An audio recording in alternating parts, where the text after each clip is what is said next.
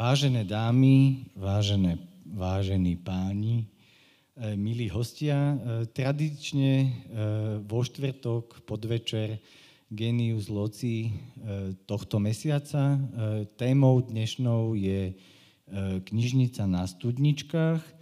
Mojimi hostiami dnes sú zácne dámy, ktoré by som tu chcel privítať. Je to teda pani Katarína Šušoliaková, riaditeľka Krajskej knižnice, pani Veronika Klapitová a pani Jana Zurovacová. E, ďalšia hostka, ktorá tu s nami nie, sa teda bohužiaľ ospravedlnila zo zdravotných dôvodov a bola to teda pani Edita Babuliaková. No a môžeme začať. E, je to diskusný večer, ja sa budem pýtať, dám vám priestor a vy môžete veľmi veľa rozprávať, bude to len dobre.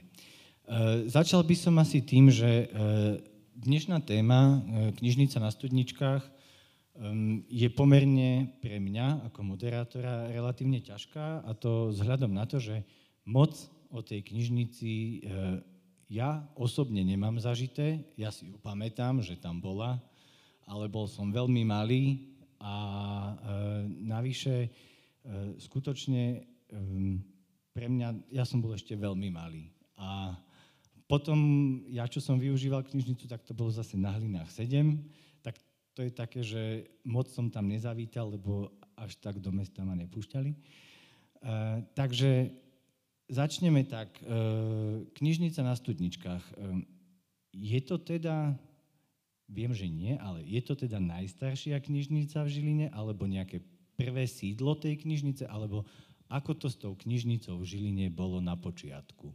Raz, dva, tri, ospravedlním sa, zoberiem si prvá slovo, aby som to trošku možno uviedla, lebo samotná tá téma knižnica na studničkách je taká zaujímavá, lebo mm, to nebola mm, samostatná inštitúcia, že knižnica na studničkách, ale bola súčasťou nejakého väčšieho celku. Ja vás tu nechcem zdržiavať nejakou ďaleko siahlou históriou knižnice, ale musím trošku na úvod. Ale myslím si, že to bude do, len dobré aj no. pre uvedenie do témy, aj, aj pre rozvitie tej debaty mm-hmm. samotnej. Áno, aby sme sa k tým studničkám teda nejako prepracovali. Ak vás môžem poprosiť, ja vám Takže tie knižnice v histórii samozrejme existovali, len boli to väčšinou knižnice, ktoré slúžili nejakému úzkému okruhu ľudí, či už boli farské, alebo kláštorné, alebo ďalšie typy knižníc, neskôr súkromné, ale teda boli určené len pre určitú skupinu ľudí. A taký historický okamih pre vôbec históriu knižníc a knižničného systému je 22. júl 1919, kedy bol v Národnom zhromaždení schválený prvý knihovnícky zákon.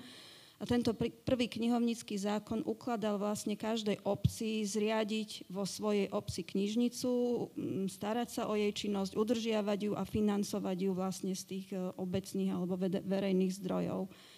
No, žiaľ, ten zákon platil od 1919, ale v praxi sa začal uplatňovať až neskôr s ohľadom na vtedajšiu spoločenskú politickú situáciu aj s ohľadom na to, že neexistovala nejaká vykonávacia vyhláška tohto zákona. Takže až v roku 1924, vlastne po piatich rokoch platnosti tohto zákona, knihovnícka komisia navrhla Rade mesta Žiliny na základe tohto zákona, aby teda zriadila nejakú knižnicu a tak pri zasadacej sieni Mestského domu vznikla prvá požičovňa kníh. A 15. oktober 1924 aj vlastne naša knižnica súčasná považuje za obdobie svojho vzniku. Bola to vlastne predchodkynia súčasnej knižnice. Prvým knihovníkom sa stal Raimund Žižka, čo bol profesor štátnej reálky No potom následne o pár rokov neskôr v 27. bola sprístupnená čitáren, to bol určite taký väčší okamih, pretože bola, slúžila širokej verejnosti a v 31. roku už bol vymenovaný aj prvý profesionálny knihovník, volal sa Andrej Hvizdak Podlučinský, bol to básnik, publicista, zberateľ, prekladateľ robotníckých a revolučných piesní. No potom, potom prišli vojnové roky, vtedy počas vojnových rokov sa knižnica nezrušila, ale ani nejako neprosperovala, len sa vlastne jej činnosť udržiavala zo 41.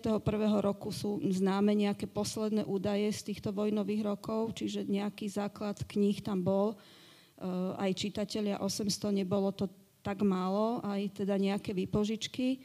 No potom e, počas vojnových rokov sa knižnica presťahovala do nevhodných priestorov na Pivovarskej ulici, takže naozaj len ako existovala, ale neplnila tú funkciu tak, ako ju mala plniť a až potom v nasledujúcich rokoch, v 48.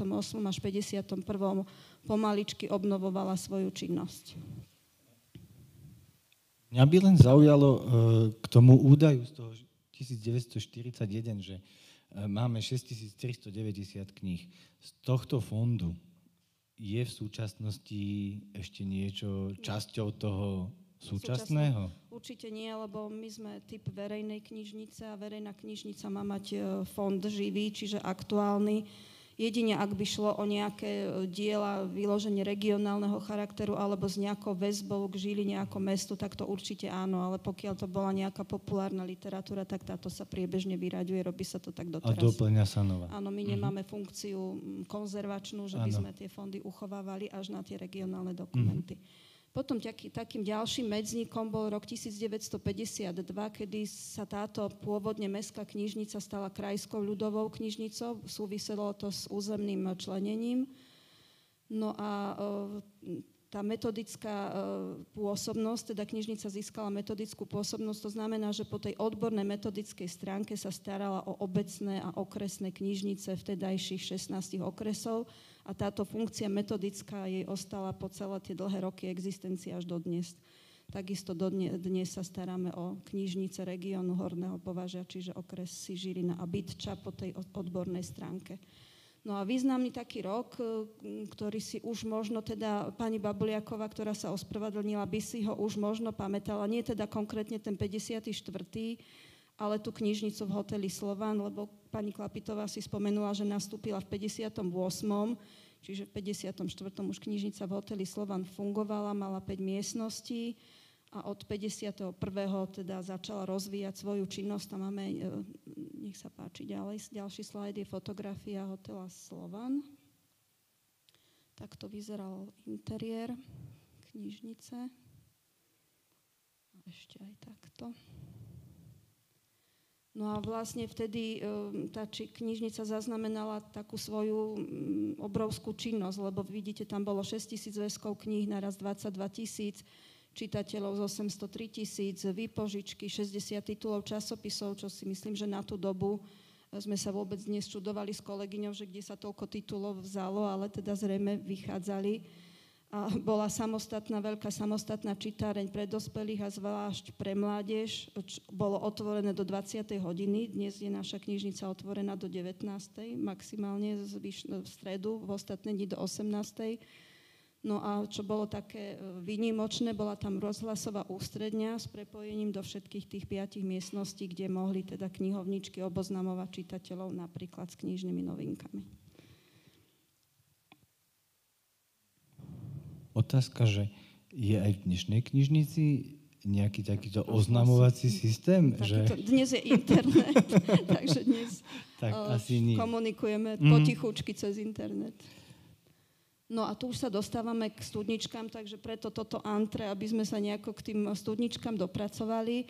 Čiže tá činnosť knižnice bola bohatá a ukázalo sa, že by teda mali vzniknúť ďalšie výpožičné alebo obslužné miesta, to dnes voláme.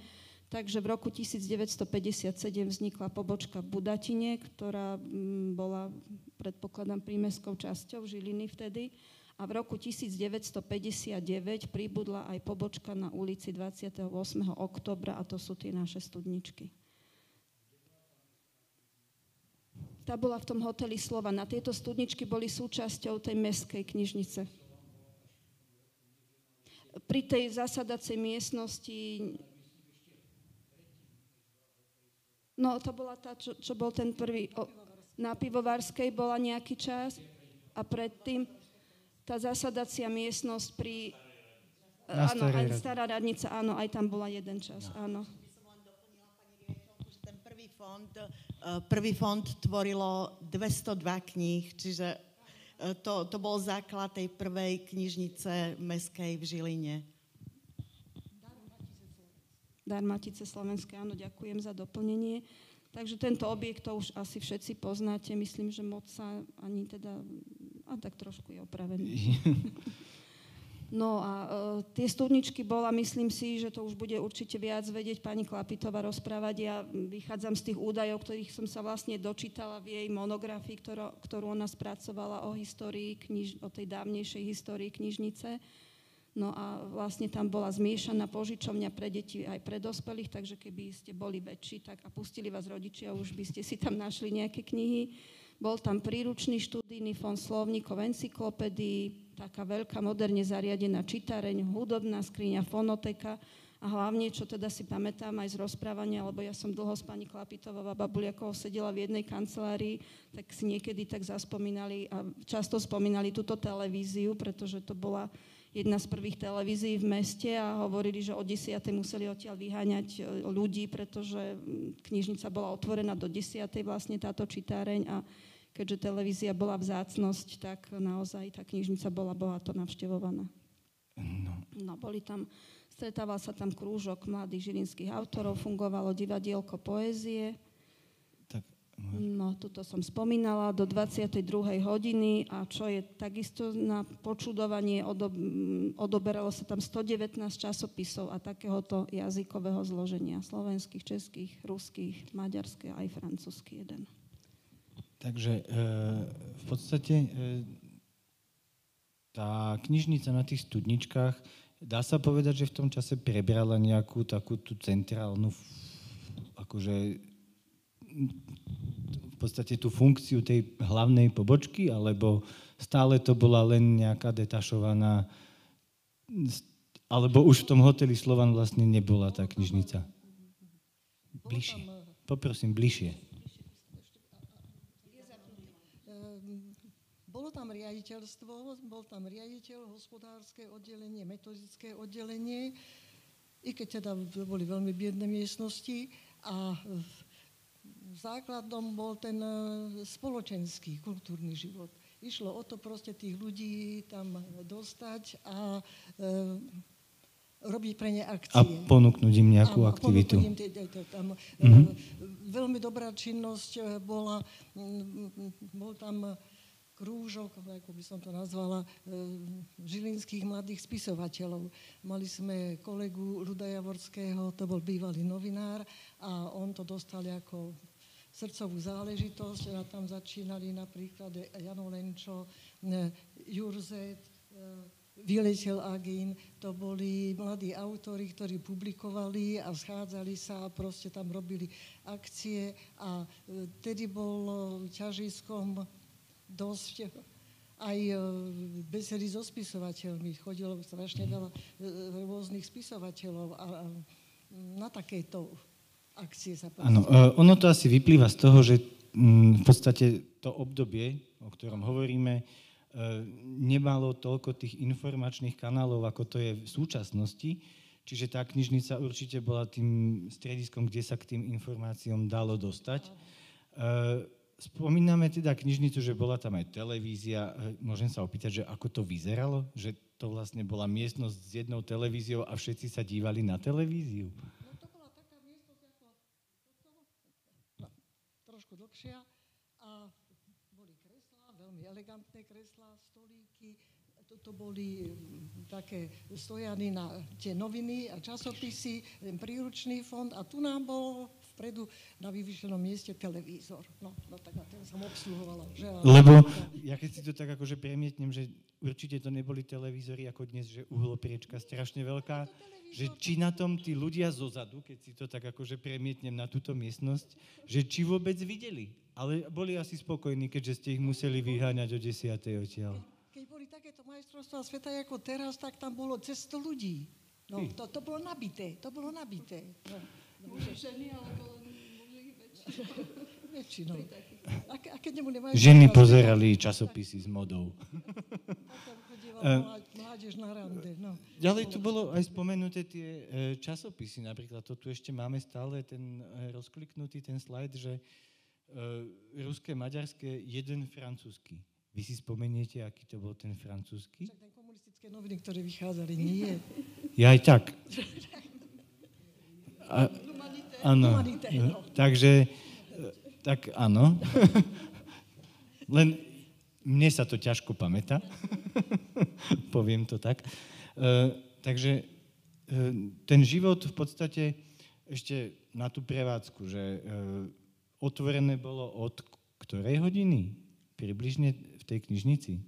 Vieme, že do, dva, do 22. Od 10. mám tento. Ale asi čítareň asi po obedných hodinách a teda vy ste prichádzali ráno. Boli ste aj metodické centrum, že ako vyzeral ten deň v tej knižnici?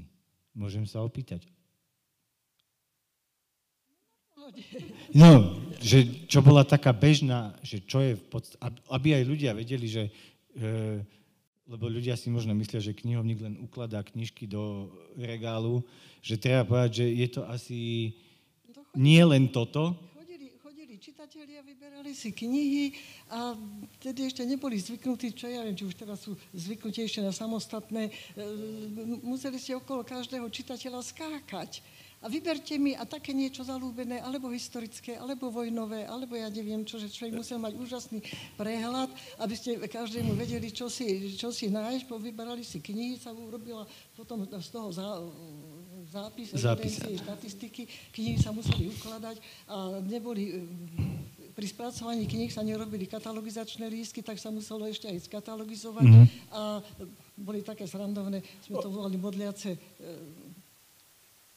mlinčeky, e, taká konštrukcia, tam sa tie lístky zastrkovali abecedne a tam sa dalo hľadať. No až potom, keď prišli, začali chodiť e, vysokoškoláci do knižnice pracovať, tak sa e, začalo celý e, knižný fond katalogizovať. To sa všetko robilo spätne.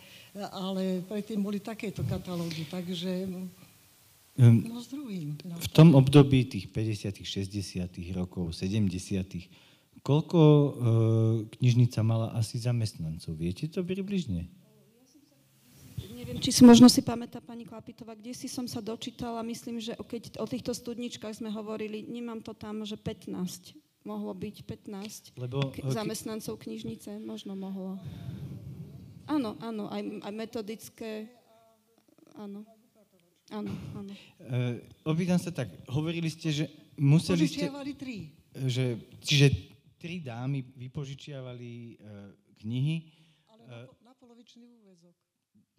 Áno. A teraz otázka bude znieť asi tak, že e, predtým ste po- spomínali, že museli ste každého poradiť, neviem čo všetko. Mali ste vy čas vôbec čítať tie knihy?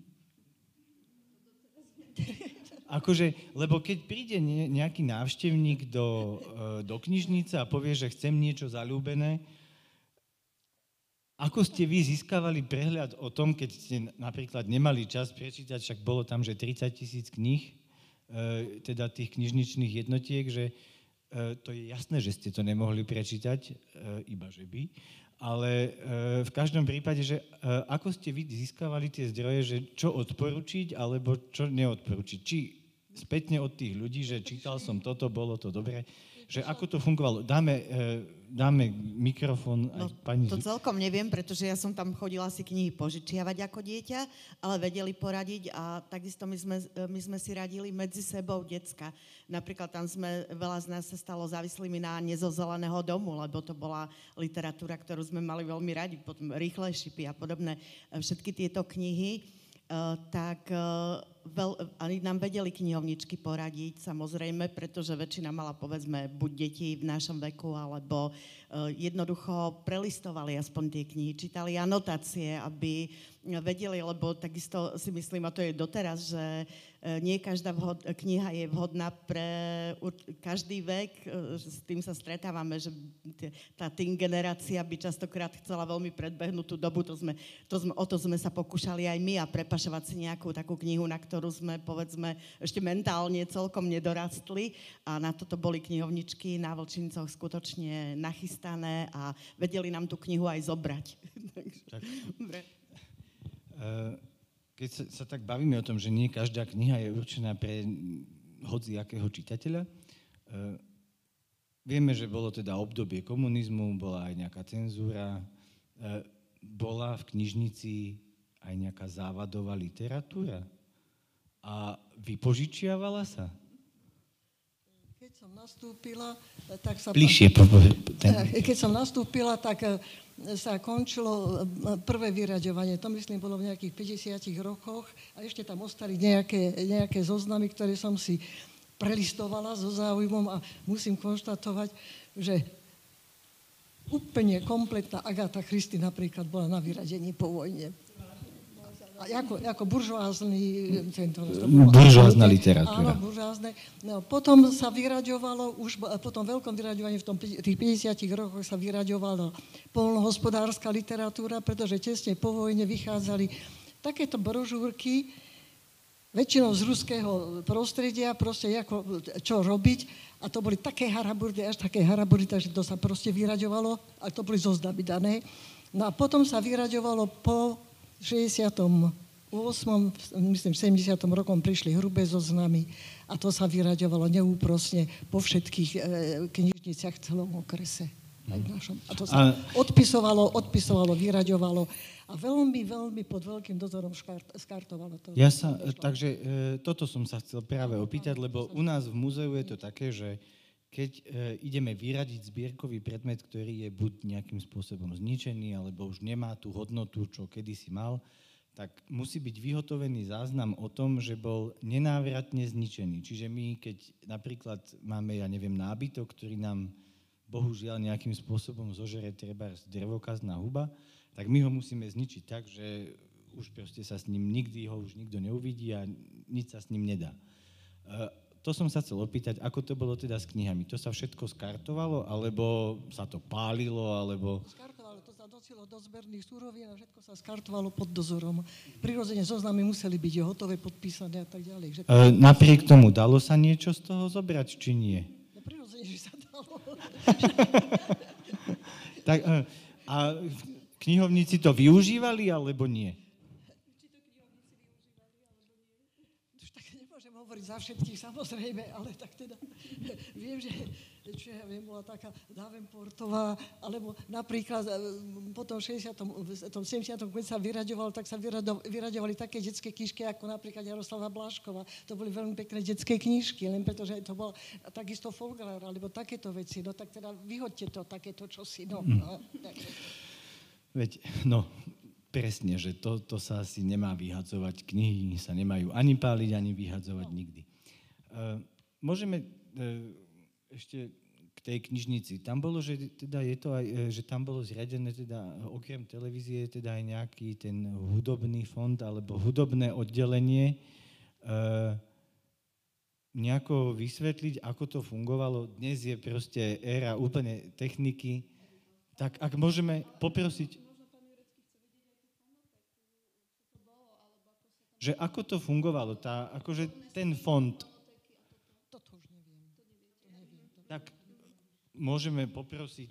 Ja dám eh, kolegynke, eh, pretože potom bola, bola jedno... Alebo nech sa páči, môžete obdobie, doplniť. Poď, eh, práve na studničkách už nefungovala tá zmiešaná knižnica pre deti a dospelých, ale bolo tam hudobné oddelenie a pokiaľ si ja pamätám, to bolo jedno z prvých oddelení na Slovensku hudobných, však Mária Balkocievala bývala pani riaditeľka knižnice a ona zakladala toto oddelenie a pani Eva Ticha je dlhoročná pracovníčka hudobného oddelenia. To by som, to by som chcela, že tá fonotéka zrejme dlho netrvala, tá bola len v tom Slovane, lebo u nás už na studničkách nebola, ale na studničkách boli e, premietacie prístroje, a tam sme hrávali, e, premietali filmy pre deti. Uh-huh. Keď začala byť éra Vinetuoviek, tak tam to bolo na zbláznenie, pretože sa každý, každý deň hrali, hrali všetky Vinetuovky, poklad na Striebornom jazere a tak ďalej a tým sa úžasne tie deti pritiahli do tej uh-huh. knižnice.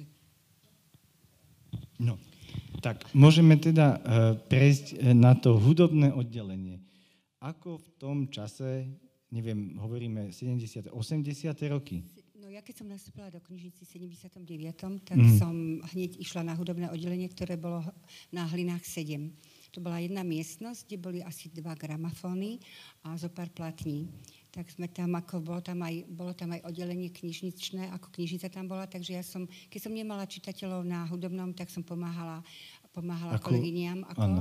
ale fakt skutočne tam to bolo také komorné, tam iba sa zoznamovali či to, ako Mhm. ľudia s tým, že také niečo máme. A bolo to obdobie, kedy bolo veľmi málo titulov možnosť kúpiť. Financie boli, ale nemali ste aj skoro čo kúpiť. Tak sme chodívali aj na nákup do Bratislavy.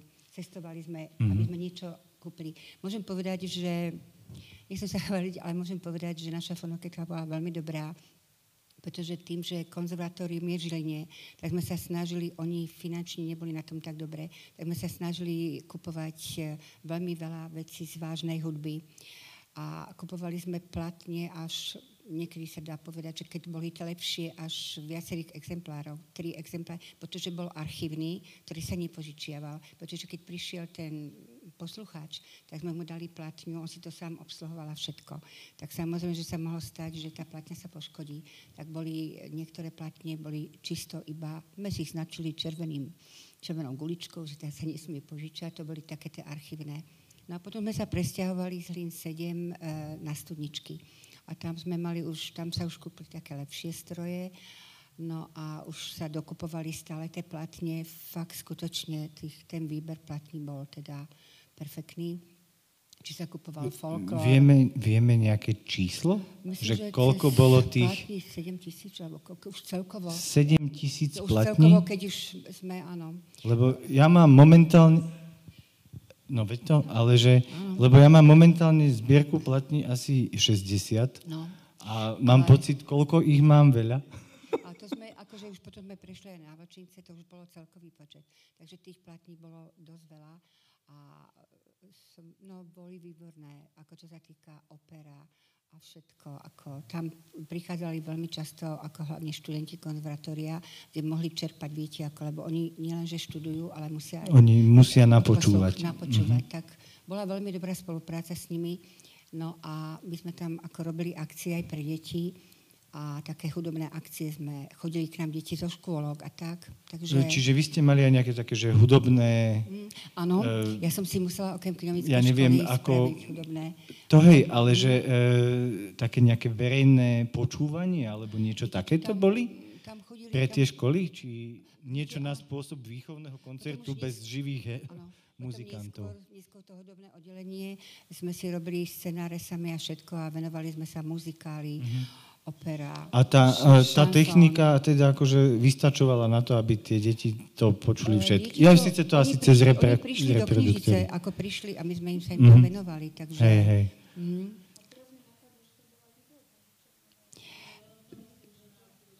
Áno, videopožičovňa, ako tá sa potom rozšírila, keď sme boli na vlkoch.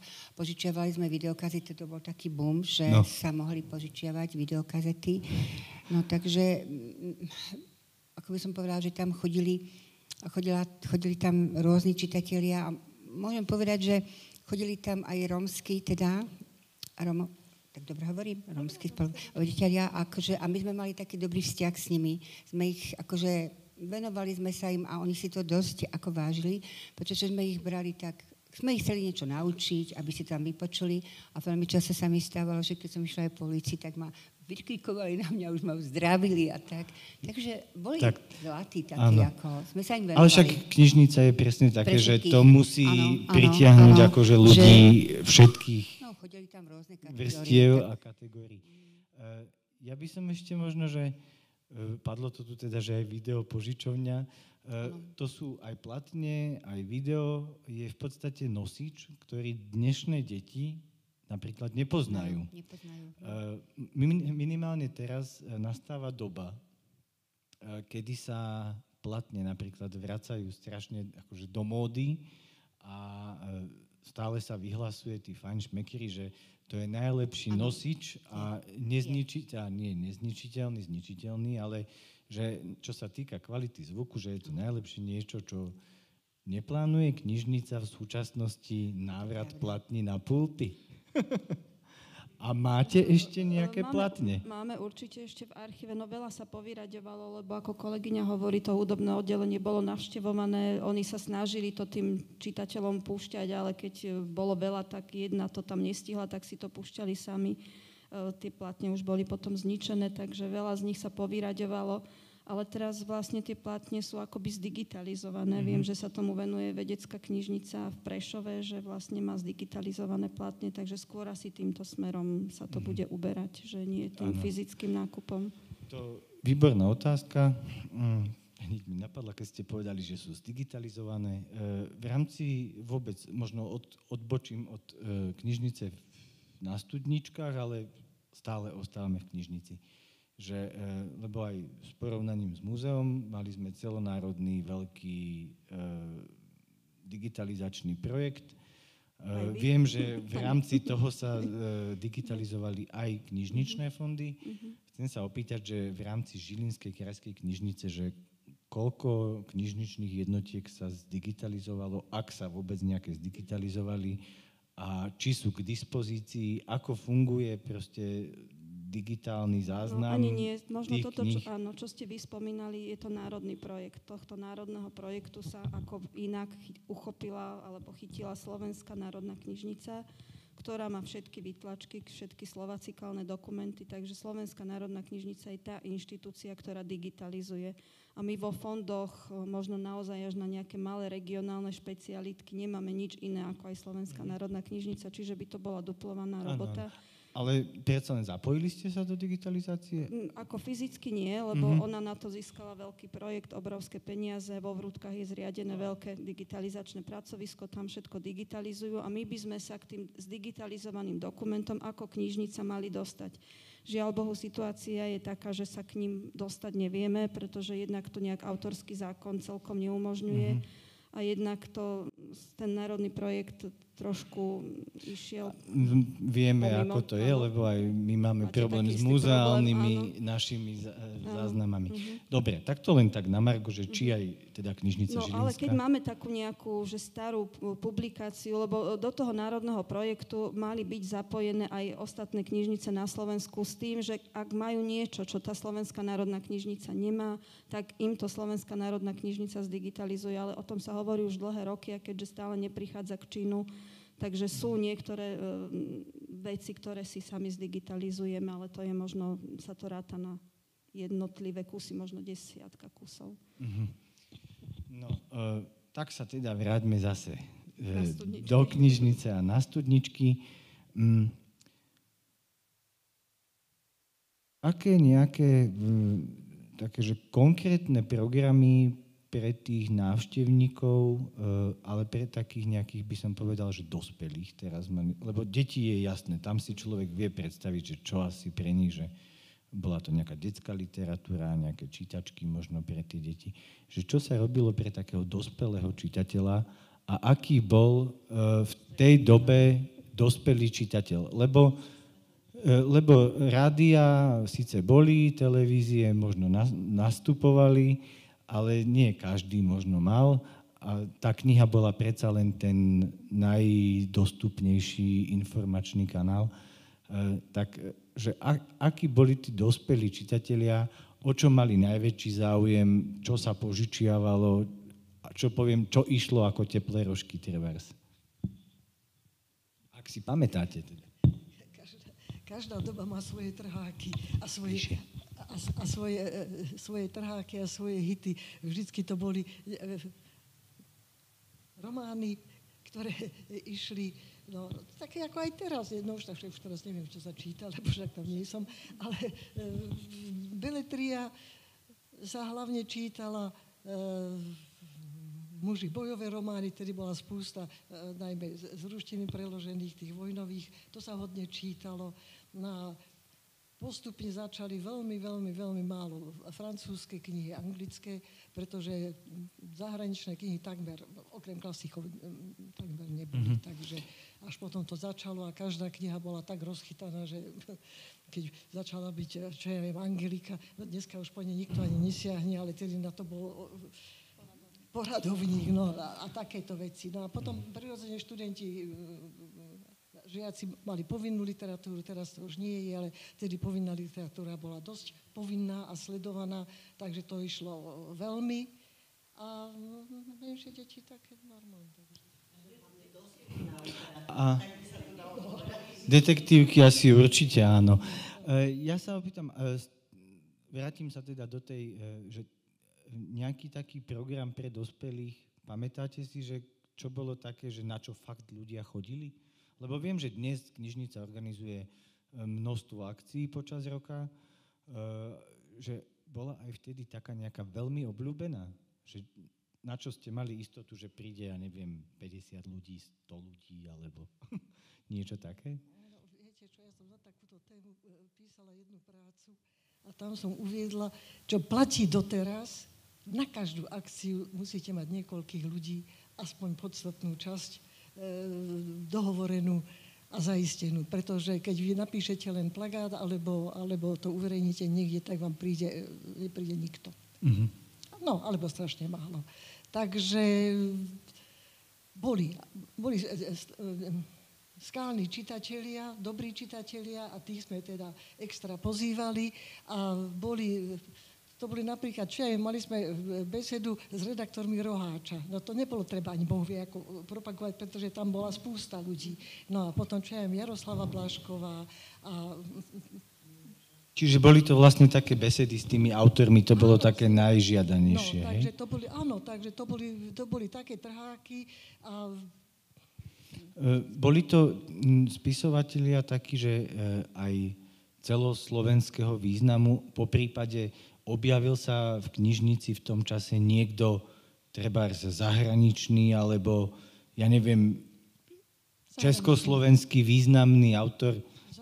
Neviem. Alebo aspoň český autori? Ja si pamätám z kroniky, a to neviem, že či za teba, Mária, že nejakú čínsku delegáciu sme mali v knižnici, nebo bolo ešte dávnejšie. A toto... Uh-huh. Iba delegácia. Nejaká, nejaká politická, Áno.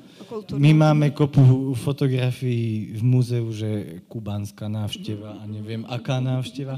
Ale nie, že z takých tých spisovateľov alebo takého toho celoslovenského významu bol v tej knižnici niekto taký, kto akože jej, že podarilo sa nám dostať?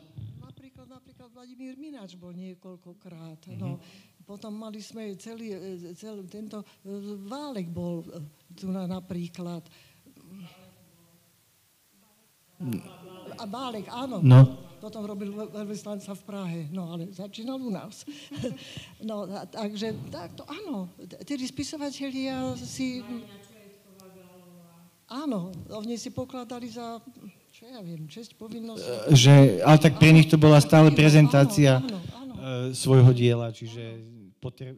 nie, že potre... no, spisovateľ to robí, aby podľa mňa e, niečo zdelil tým čitateľom a robí to samozrejme, že asi ako autor prvorade pre seba, lebo je to jeho realizácia, ale akože v druhom dôsledku to je vždy pre ľudí toto dielo. do zahraničí. No pravda, že keď bol e, mesiac zo ČSP, tak chodili, chodili sovietské delegácie. Aha. No. Slovenských, česko, československého sovietského priateľstva.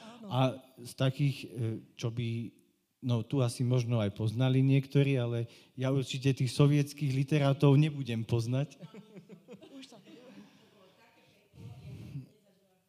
Môžeme poprosiť mikrofón, lebo znie to zaujímavo, tak aspoň no, sa tá debata ja, tak rozšíri. Ja už, ja už len e, získané informácie, e, proste, alebo neviem, či, či som to už ja zažila e, ako pracovníčka, ale viem, že e, proste takých e, spisovateľov, ktorí nikdy v živote nikto nič ne, nepočul, tých ako si pridelili do, do Žiliny a teraz áno, aj sme spre, ich sprevádzali na, na školy a teraz čo, čo, čo s takými, o, o ktorých neviete e, povedať a, ani ne, no tak e, bolo to také divoké, ale ako si sa to vždycky zvládlo. A oni boli takí, že e, mali záujem o to, že kde sú, alebo brali to len ako nejakú povinnosť, Ťažko. čo museli absolvovať? Nepýtali sme že sa... z toho, ako ste sa s nimi proste bavili, že že či boli radi, že tu sú, alebo že či to bolo tak áno, také áno, tak už ako, ako tie besedy absolvovali, to, to neviem, aké po, pocity z toho mali, či to otrpeli, alebo alebo či z toho mali nejaký do, do, dobrý pocit, lebo aj tí decka, viete, no, ak eh, po, poslali nejakého sovietského básnika, tak eh, jednak básnik a jednak sovietský, o ktorom nikto nikdy nepočul, tak to je potom ťažká práca, no ale taký šikovný spisovateľ, ten sa musí vy, vykrútiť a vynájsť a mm, proste keď nie sú otázky na, na jeho dielo, tak musí do takých bezpečnejších vod to uh, uh. Ďakujem. Tak, to. Čiže uh, už sme prešli teda, že v tej knižnici kto všetko sa ocitol. Uh, i, knižnica je proste sídlo, kde je strašne veľa kníh.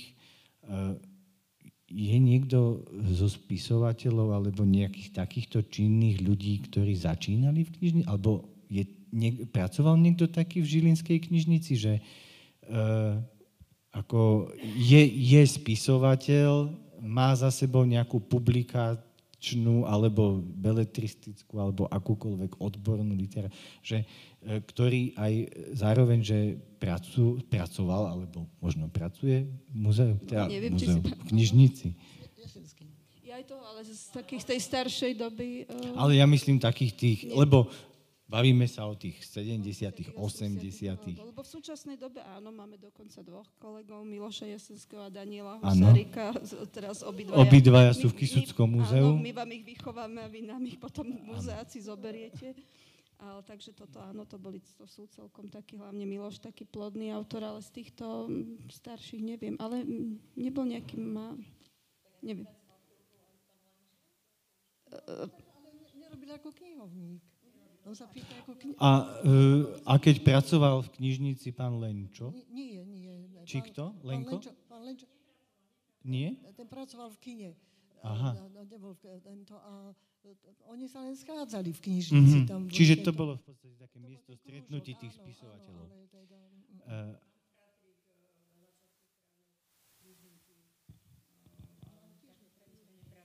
Uh-huh. Dobre, takže uh, musím zvoliť nejakú ďalšiu inú otázku. Uh, Mali blízky vzťah, ale nepracovali. Áno. Uh, v podstate uh, pre vás ako knihovníkov uh, bolo to, že vy ste sa s nimi tým pádom stretávali. Akí to boli ľudia, tí spisovatelia, ktorí tam mali tie svoje stretnutia, že či to bolo len také stretnutie, že debata medzi sebou, alebo to bolo spojené aj s nejakou radovánkou vo forme vína, alebo nejakého občerstvenia, alebo že ako to vyzeralo, že či to bola taká tá, ako sa dnes rado hovorí, že nejaká kaviareň viac menej, že kde sa debatuje pri vínku a rozoberajú sa strašne. A či ste aj vy toho ako knihovníci boli teda účastní?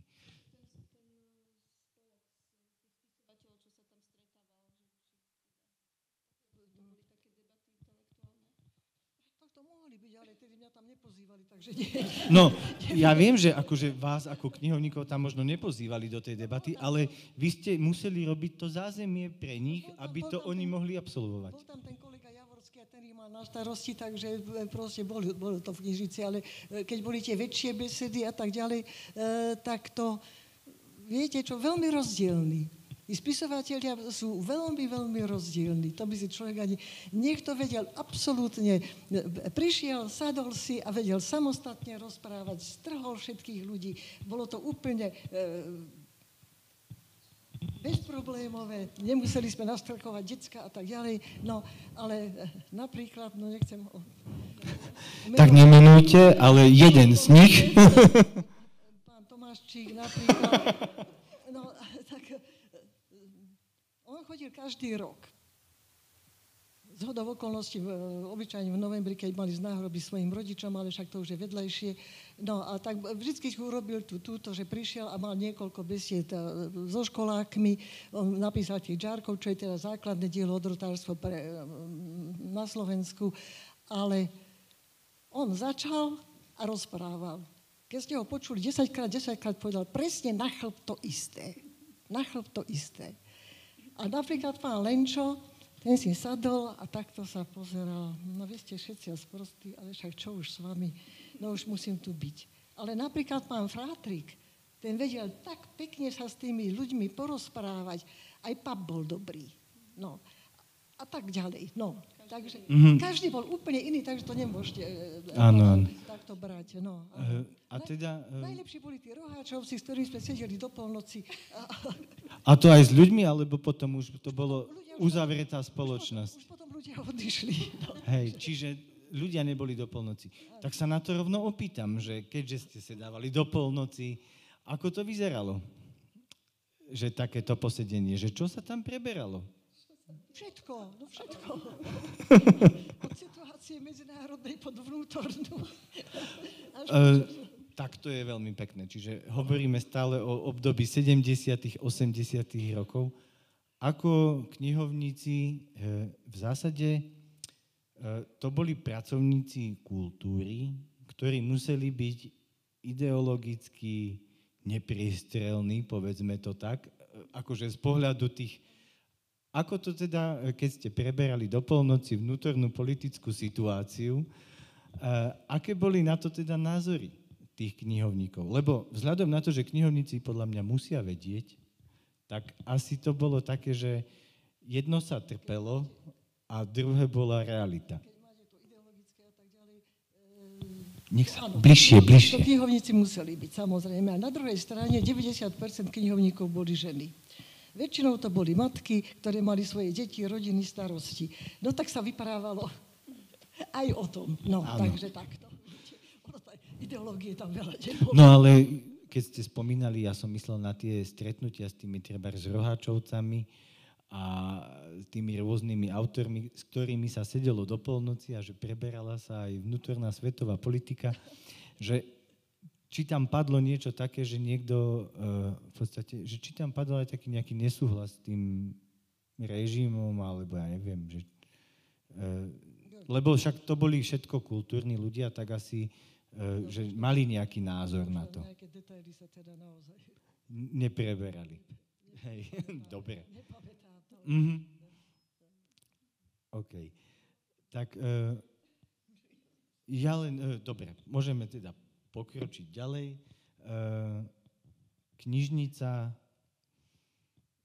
môžete mi aj e, pomôcť, že je niečo také, že e, čo v tej dobe bolo úplne bežné a dnes už napríklad nie je, a nemyslím to teda teraz na tú technologickú časť toho knihovníctva, že jasné, že vtedy neboli počítače, teraz sú, alebo vtedy sa robilo niečo, e, ale že z toho takého možno čitateľského, že vtedy boli možno tí ľudia iní, ako sú dnes, alebo je také nejaké porovnanie, že čo boli lepšie časy, alebo... Vôbec neviem.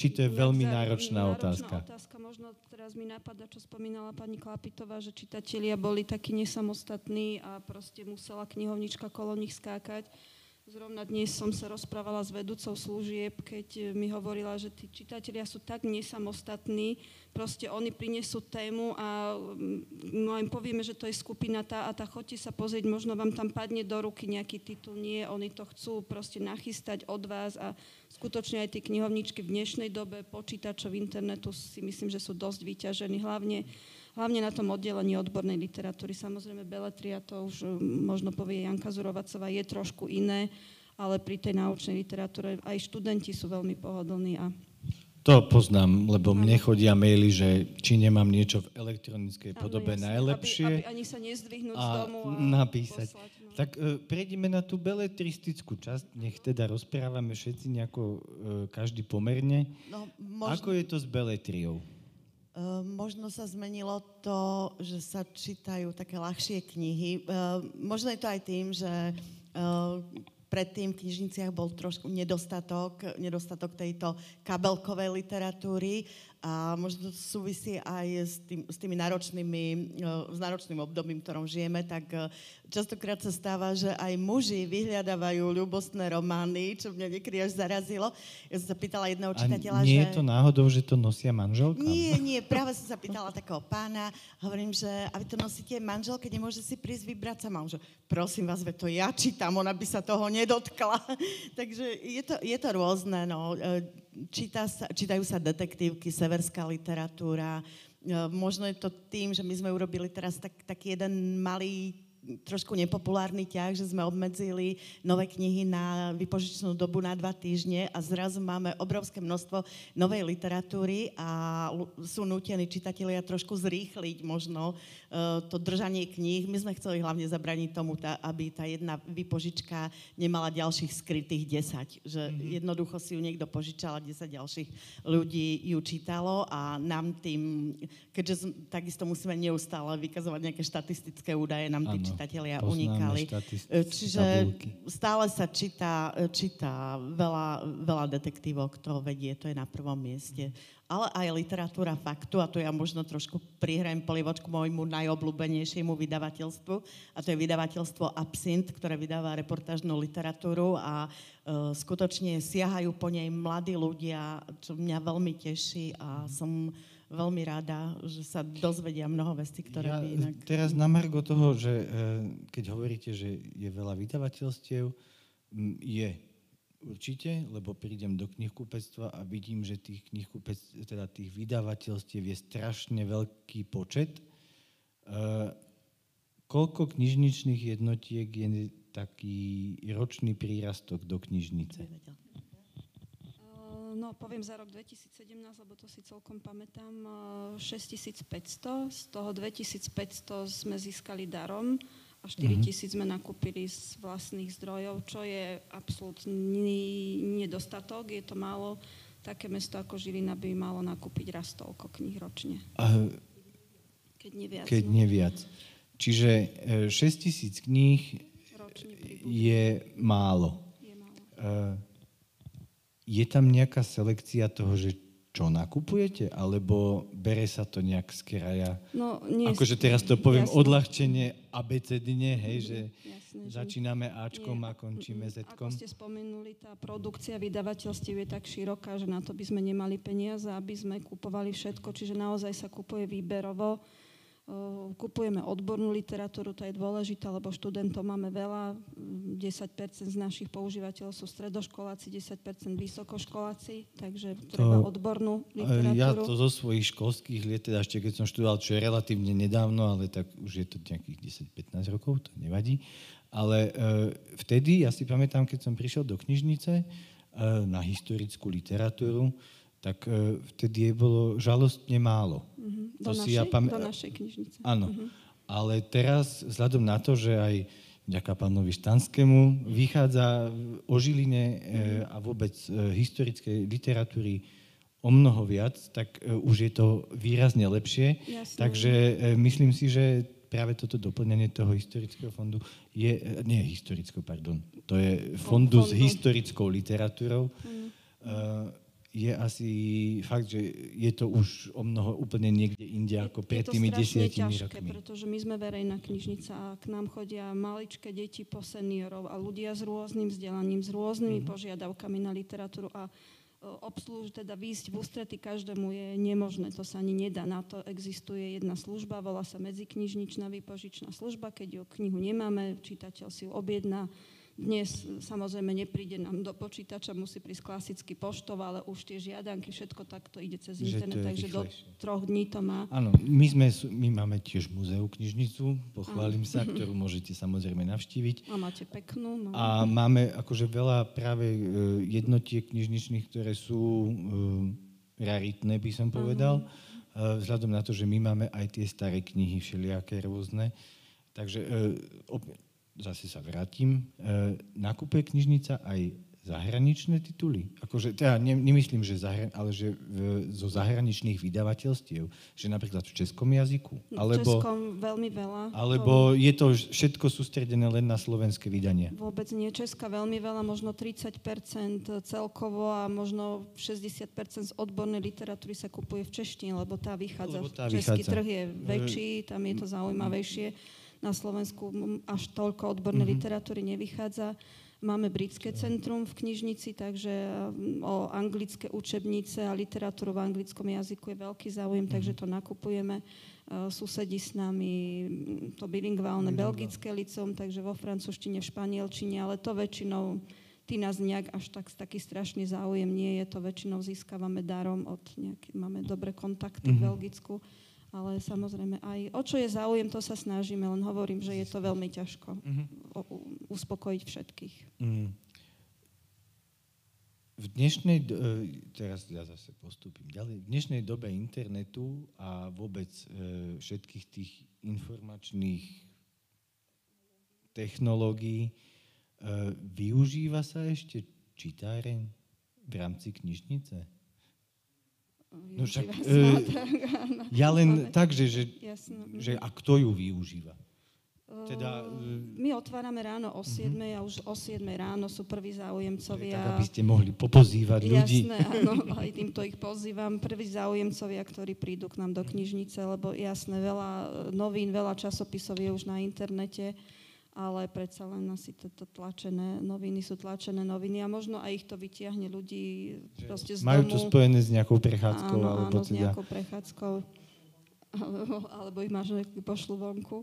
Takže pozerala som aj, lebo ma zaujalo to číslo na studničkách, že 116 titulov m, periodík my teraz odoberáme nejakých 260. Tak mm-hmm. nie je to až tak veľa oproti, ale naozaj to aj redukujeme, lebo skutočne veľa už je dnes no, tých je časopisov toho online. veľké množstvo. No, takže už na tú fyzickú, pokiaľ sa to dá takto online, tak už to obmedzujeme.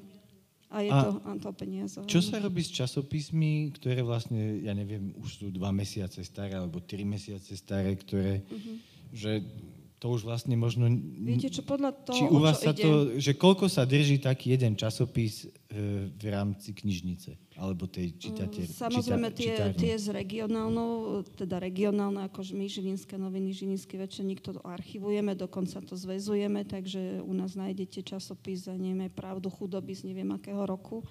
No a samozrejme také tie ako Nový čas a tieto bulvárne noviny, e, tie nechávame teda nejaký rok, dva, lebo stane sa, že niekto niečo si spomenie nejaký článok a potrebuje to vyhľadať, ale to už potom sa jednoducho vyraďuje. A to ide teda do zberu. To ide do zberu. Áno, také, také, no keď poviem solidnejšie, tak tie nechávame, ale nejaké také mm, naozaj Že plátky, špecializované, to- ale taký ten bežný časopis, ja Hej. neviem, typu Slovenka. Tak- Slovenku tu, áno, ty- Slovenku životom my považujeme za také tie Že- kvalitnejšie. Aha, tak tie, tie, tie mávame. to je taký bežný časopis, ktorý je akože... Skôr, ako plus jeden deň a, A nový čas a bežné, také veci. Tí- tí bulvárne noviny to bulvárne, tak. nazvime. Nech sa páči, tele, teda mikrofón. Mhm. Áno, kolegyňa tu spomína obdobie, ktoré považujeme za zlaté časy v knižnici, keď krajská knižnica mala právo povinného vytlačku. To bolo, myslím, v 2007 sa zrušil, alebo v treťom, už teraz presne neviem.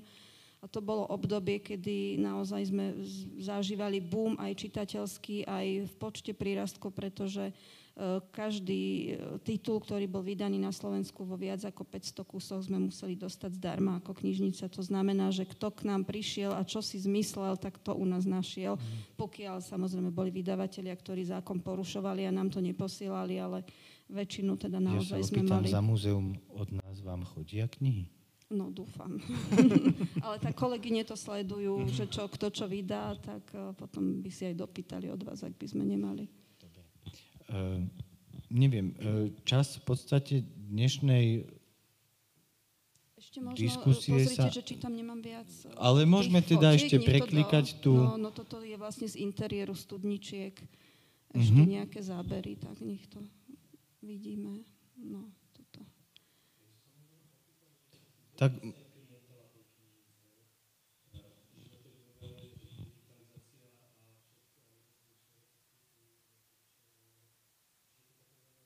Je to... Mhm. 30% sú deti a zvyšok je veľa, teda máme nejakých 10% seniorov a zvyšok sú ľudia v produktívnom veku. To sa len zdá, že dnes si ľudia kúpia. No nekúpia, jedni na to nemajú, druhí na to nemajú priestor, pretože ten dom, byt neroztlačíte a proste nechcete mať všetko doma natrvalo. Chcete si to len prečítať a zasa vrátiť, ale tá klientela je naozaj rôznorodá, čo zaznamenávame a veľmi nás to teší. Je to teda aj zásluhou možno takého mm, personálneho obsadenia úseku detskej literatúry, že veľmi nás teší. V sobotu sme museli posilniť službu, lebo chodia rodičia, oteckovia s deťmi, kedy soboty boli obdobie, kedy boli absolútne že tam jeden človek vystačil, nechcem použiť ten výraz, že hluché. Ale teraz možno sa už nasytili parkov a proste obchodných centier a vedia, že v tej knižnici kade čo zaujímavé pre tie deti nájdú. Aj robíme každý raz do mesiaca takú nejakú akciu v sobotu pre deti, takže tá návštevnosť nám pekne stúpa. Tých čitateľov máme viac ako 12 tisíc, no boli aj lepšie časy, bolo viacej čitateľov, ale teda naozaj tá klientela je, no, každý, je široká. široká.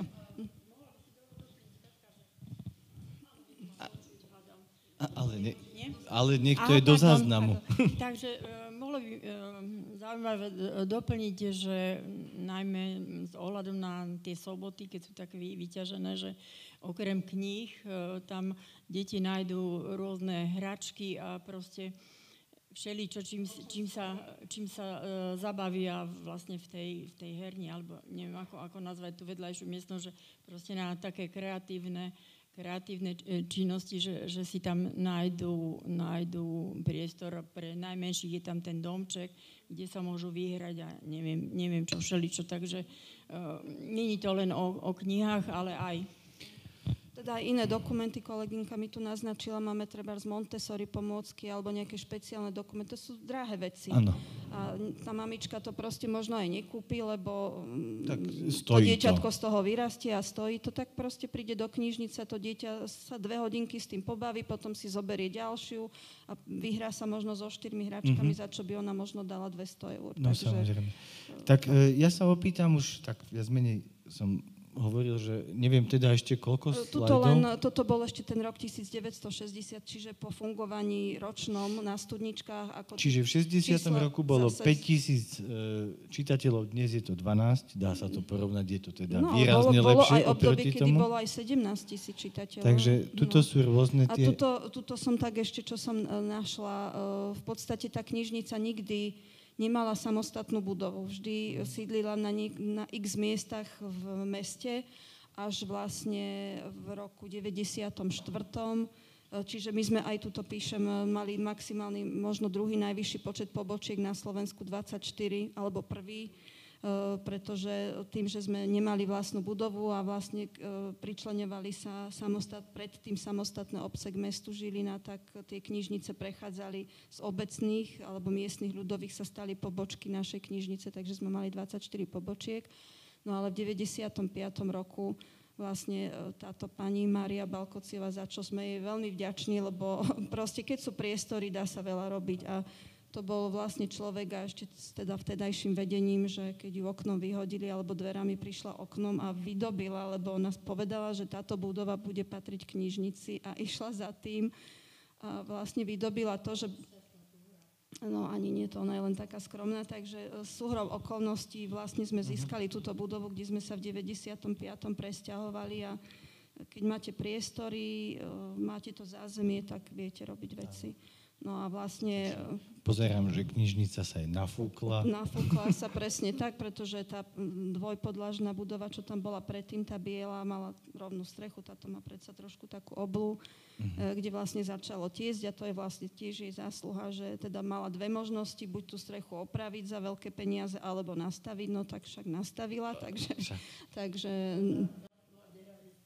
zásluha deravej strechy, vlastne sa zdebarrierizovala knižnica, mm-hmm to bol jeden to z prvých význam, kultúrnych no, objektov v Žiline, ktorý bol debarierizovaný. Uh-huh. Takže naozaj vďaka nej môžeme teraz... Takže, e, ale tu čítam teda, že zánik knižnice na áno, studničkách, áno, aby sme v tom 95. Vrátili, sme 95. sa vlastne všetci e, z toho mesta, z tých Hlín 7 e, na bulvári Hliny 3 nad lekárňou sme mali oddelenie, to všetko sa presťahovalo do tejto jednej budovy. Viem, že sme mali zo začiatku také zvláštne kancelárie, sme sedeli dokonca v pivnici nejakého pol roka, ale potom vlastne mm-hmm. sa do, nastavilo to ďalšie podlažie a už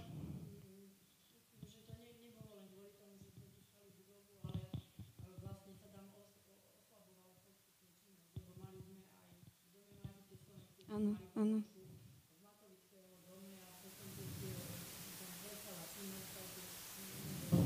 Držať toľko... Bolo to lepšie to centralizovať, dá sa povedať. Jasne, jasne.